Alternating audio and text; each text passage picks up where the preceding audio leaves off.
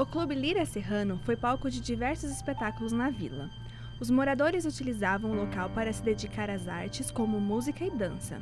As noites eram preenchidas por espetáculos exímios, muitas vezes apresentado por uma jovem e talentosa bailarina. Os tempos passaram e a jovem envelheceu e já não conseguia mais dançar como antes. A tristeza da debilitada a levou para a morte, mas se você pensa que ela parou de dançar, está enganado. Até hoje, vigias do clube dizem ver uma jovem dançar sapateando pelo salão toda noite, mesmo com as portas do local estando trancadas. Enquanto a jovem roda pelo salão, o quadro da velha dançarina fica vazio na parede. Quando o espetáculo acaba, o quadro volta com a imagem da senhora.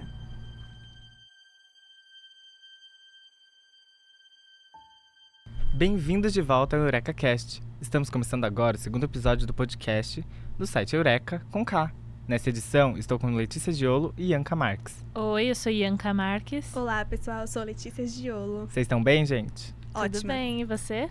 Também estou bem. Você já deve ter percebido que o tema desse, dessa edição é um pouco mais sombria, né? Nesse episódio, vamos falar da cidade mal assombrada, Paranapiacaba. A vila surgiu em 1867 com o objetivo de receber e abrigar ingleses que vieram ao país para participar da primeira ferroviária paulistana. Por conta disso, a cidade possui até hoje uma arquitetura vitoriana. Foi criada a São Paulo Highway Company, empresa que construiu toda a ferrovia entre São Paulo e Santos e controlou todos os serviços no final do século XIX e começo do século XX. Muito legal, Ianca. Mas agora vamos deixar um pouquinho mais leve e falar algumas curiosidades dessa vila? Vamos lá? Bom, pode ser, né? Vocês sabiam que o primeiro contato com o futebol no Brasil foi na vila de Paranapiacaba? Isso mesmo. O primeiro estádio de futebol foi lá. Isso porque tinha os colonizadores ingleses pela região. Lá também tem o Parque das Nascentes de Paranapiacaba, que tem nascentes do Rio Grande, além de diversas trilhas da Mata Atlântica. Ok, isso é interessante. Mas vocês sabiam que Paranapiacaba fica a 62 quilômetros de São Paulo? É muito longe, gente. Imagina ir pra pré pra lá. Eu, assim, não queria pé, né? De trem já era longe, imagina. De trem já foi difícil. Realmente, tudo isso é interessante. Mas vamos falar um pouco sobre o clima mais sombrio da cidade? Agora eu tô gostando mais. Ó, não curto muito, mas vamos lá, né? Rapidinho. Vocês acreditam em fantasmas? Sim. Ah, com certeza. Ainda mais depois da viagem que a gente fez. Eu prefiro acreditar que não, mas eu não mexo com essas coisas não, porque, né? Medo. Ah, bom, a gente conversou com o Guilherme, que trabalha na prefeitura de Santo André, e ele comentou sobre a famosa história do véu da noiva que assombrou os moradores e turistas durante anos. Vamos ouvir um pouquinho?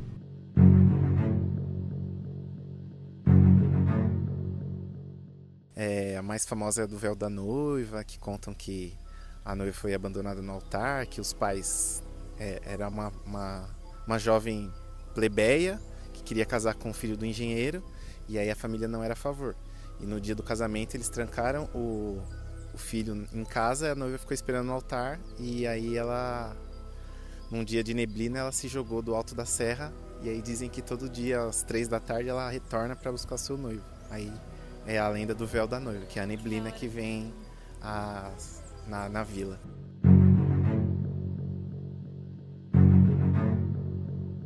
Ah, vocês acreditam nisso?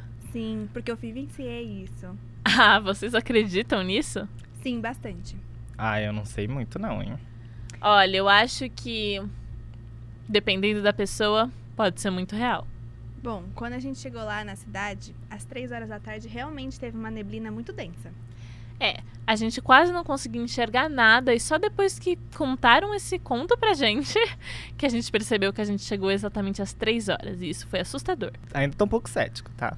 Mas eu tava pesquisando alguma coisa, algumas coisas sobre essa vila e achei uma lenda aqui, eu vou ler pra vocês, tá? O antigo trem da ferroviária, que ficava estacionado na cidade, atraía muitos ladrões e vândalos. Para garantir que os moradores estavam bem, o guarda noturno rondava o pavilhão das moradias dos ferroviários, batendo três vezes na porta. Se o morador respondesse com três batidas, ele seguia em frente. O vigia continuou o trabalho por décadas e um dia veio a falecer. E se você acha que as batidas à noite pararam, está enganado. Os moradores ouvem as batidas até hoje. Nossa, o que, que vocês acharam? Essa dá um arrepio na Dá espinha. sim. Quando Imagina você tá de noite em casa lá. e aí você ouve um barulhinho, Lá na sala. Não- já não fecha lá? Agora você fecha? imagina pra quem mora na cidade que só tem neblina É. pra todo lado. E as casas são de madeira. Nossa, deve um vir um. Toda noite. Mas se vocês acharam essa assustadora, eu vou contar agora uma que me deixou arrepiada. É bem macabro. Os trens antigos estacionados na cidade não são apenas pontos turísticos. Algumas noites os moradores ouvem um deslocamento de ar e barulhos de trem saindo da plataforma 13. Há alguns anos, um trem dessa plataforma teve um problema na caldeira que fez o trem explodir.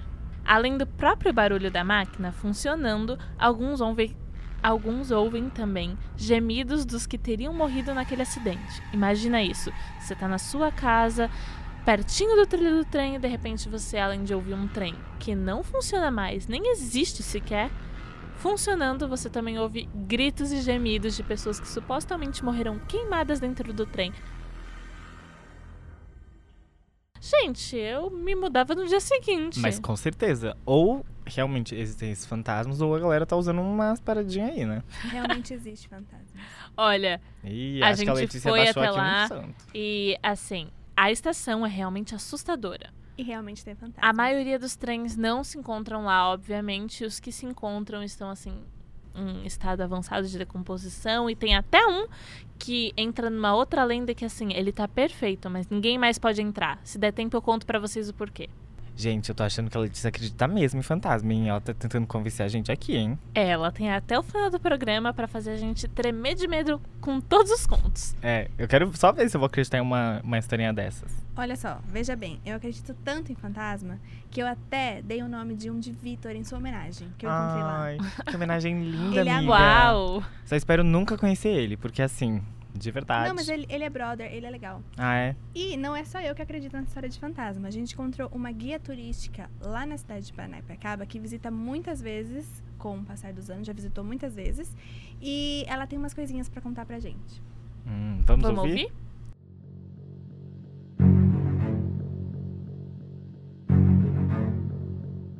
Olha, acho que é um pouco. um- tem- a linha da história, mas a maioria são fatos mesmo. Tanto dos casarões, quanto das noivas, quanto do pau da missa, que era onde as pessoas marcavam as. E isso faz o quê? O turismo se movimentar dentro do espaço. Quando perde o brilho do local, ninguém vem procurar. Então a gente não, não é. Como é que eu posso dizer? Mitologia, mitos. São fatos. E aí os meninos transparecem isso pra gente nas histórias que eles contam para os grupos que vêm de fora. Isso é muito legal. É que você perdeu. Você tem uma lenda favorita? Ah, quem não tem a do véu da noiva? É, o relato dela é realmente impressionante, ela é muito convicta nisso, mas nem todo mundo que mora lá ou passa por lá acredita nessas coisas. O Birajara mora há anos lá e disse que não acredita em nada disso, mas ele já vivenciou uma coisa bem estranha. Vamos ouvir?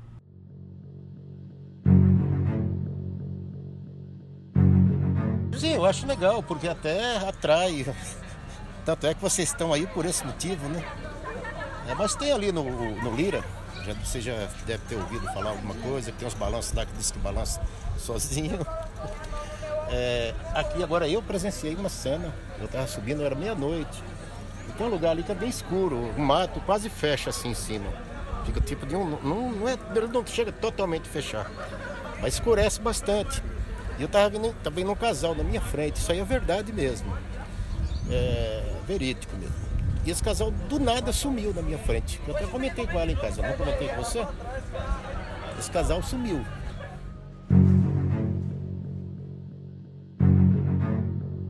Apesar dele não acreditar nas lendas, o que ele vivenciou é realmente algo bem estranho. O que me lembrou de outra história estranha.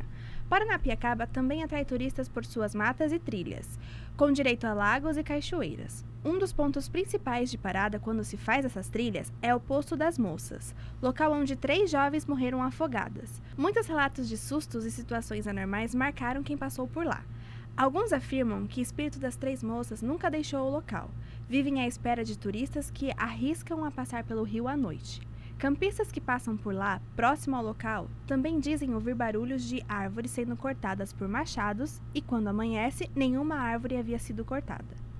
Bom, acreditando ou não, o que importa é que a cidade atrai os olhares de turistas tanto pelo mistério quanto pela sua história. Como a Giovanna e a Isabela, que apesar de jovens foram atraídas pela arquitetura vitoriana e a história da ferrovia.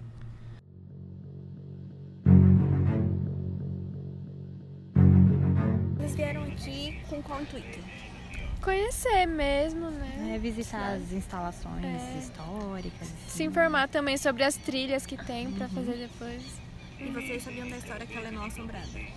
Eu sei, um- eu sei, mas não sei, assim. Tipo, eu vi um post na internet, mas eu nunca me aprofundei, assim. E não foi isso que te atraiu pra cá? Não, não, foi. O que, que você já ouviu falar sobre a cidade? Ai, sei lá, que tem aquela casa que tem ali na colina é mal assombrada e Chama alguma coisa assim. Cidade Fantasma. É, né? Cidade Tem essa Fantasma, mas a gente não sabe das histórias nem nada. Eu ouço dizer que rola umas bruxarias aqui. É bem sombria, É. né? Assim, é toda as- essa neblina toda hora fica aparecendo e some também. É bem sombria, mas eu pelo menos não senti nada muito horripilante, É, assim, sim. não. Mas eu também não senti nada, não. Assim, é- gostei de passear aqui. Imagino que Mas à pela- noite deve é. ficar um negócio mais tenso. Mais escuro, é.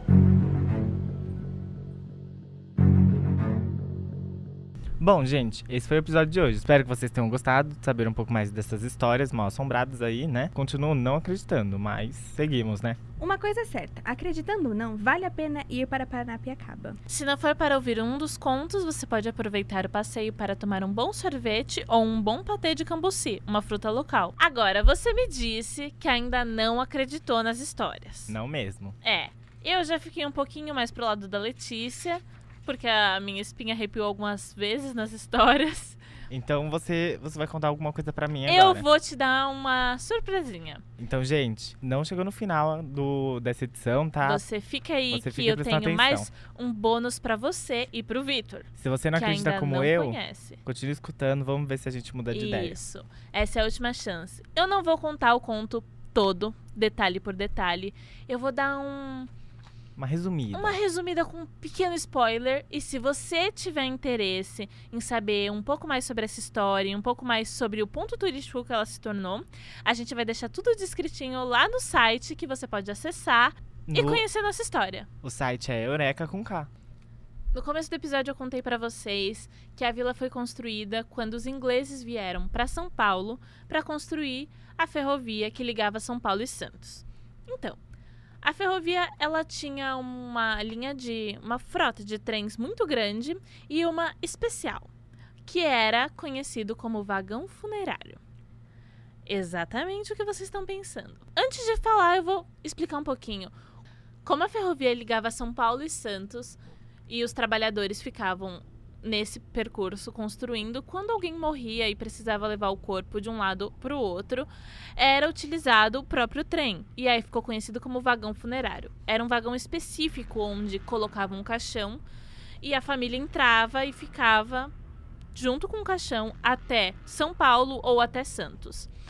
Ele durou até o final do século XIX e aí, bom, quando começou a evoluir a parte das rodovias e serem modernizadas e tudo isso, era muito mais fácil e prático e muito menos macabro você transportar os caixões através das rodovias e as famílias irem seguindo como é feito até hoje. E aí ele foi sendo abandonado, abandonado, até que teve um momento que, enfim, ele ficou largado. E aí, só na década de 2000 que resolveram reformar esse vagão funerário e transformar ele numa espécie de museu. Então, eles tentaram é recuperar toda a magia que tinha do século XIX e deixar o mais parecido possível. E as pessoas iam até Paranapiacaba para entrar e conhecer. Só que aí que começa a ficar sinistro. Se já era estranho as pessoas ficarem no percurso tão longo dentro do trem com o próprio cadáver da família, é, quando as pessoas iam visitar esse vagão, que já era uma espécie de museu, ele não era mais um vagão que se locomovia, coisas estranhas começaram a acontecer. Um dia, três amigos foram até Paranapiacaba para visitar esse vagão. E de repente, o amigo, um dos três amigos, sofreu um infarto dentro do vagão. Simplesmente morreu ali mesmo. As amigas que estavam com ele falaram que ele era super saudável e não tinha problema nenhum, e que antes dele morrer, elas sentiram um frio muito grande, um arrepio. É, assustador, né? Mas essa não foi a única vez. A história se repetiu diversas vezes em acidentes que a pessoa saía machucada ou alguém acabava morrendo lá dentro, tantas e tantas vezes que a prefeitura resolveu fechar o local. Ele parou de ser um museu e simplesmente ficou fechado. As pessoas iam para lá e viam ele por fora. Ninguém nunca mais entrou naquele vagão. E agora, Vitor? Será é, um que pouco, um pouco mórbido, né? Mas ah, vai ver as galera só tinha um piripaque mesmo lá. você não acha estranho que vários casos tenham acontecido Ah, é estranho. dentro do vagão? E os Mas- relatos das pessoas sentirem um arrepio, um frio e do nada a pessoa morrer, sofrer Ah, um acidente. Vai ver. É, não tem muita explicação, né? Mas eu ainda, assim, não acredito 100%. Talvez eu tenha que viajar para outros lugares para ter essa experiência de sentir medo com fantasmas. Uhum. Então eu faço um convite pra você, Vitor, e pra você ouvinte que não sente medo ou acha que não acredita nessas coisas, pra ir visitar a cidade de Paranapiacaba. Todas as informações vão estar no site junto com o conto detalhado dessa última lenda. É isso, gente. Por hoje é só.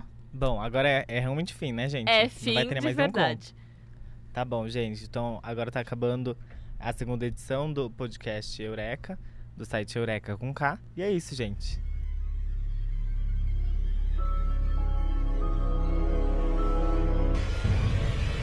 Esse podcast foi apresentado por Letícia Giolo, Vitor Kiyoshi e Anka Marques. Roteiro por Vitor Kiyoshi e Anka Marques. Edição por Vitor Kiyoshi.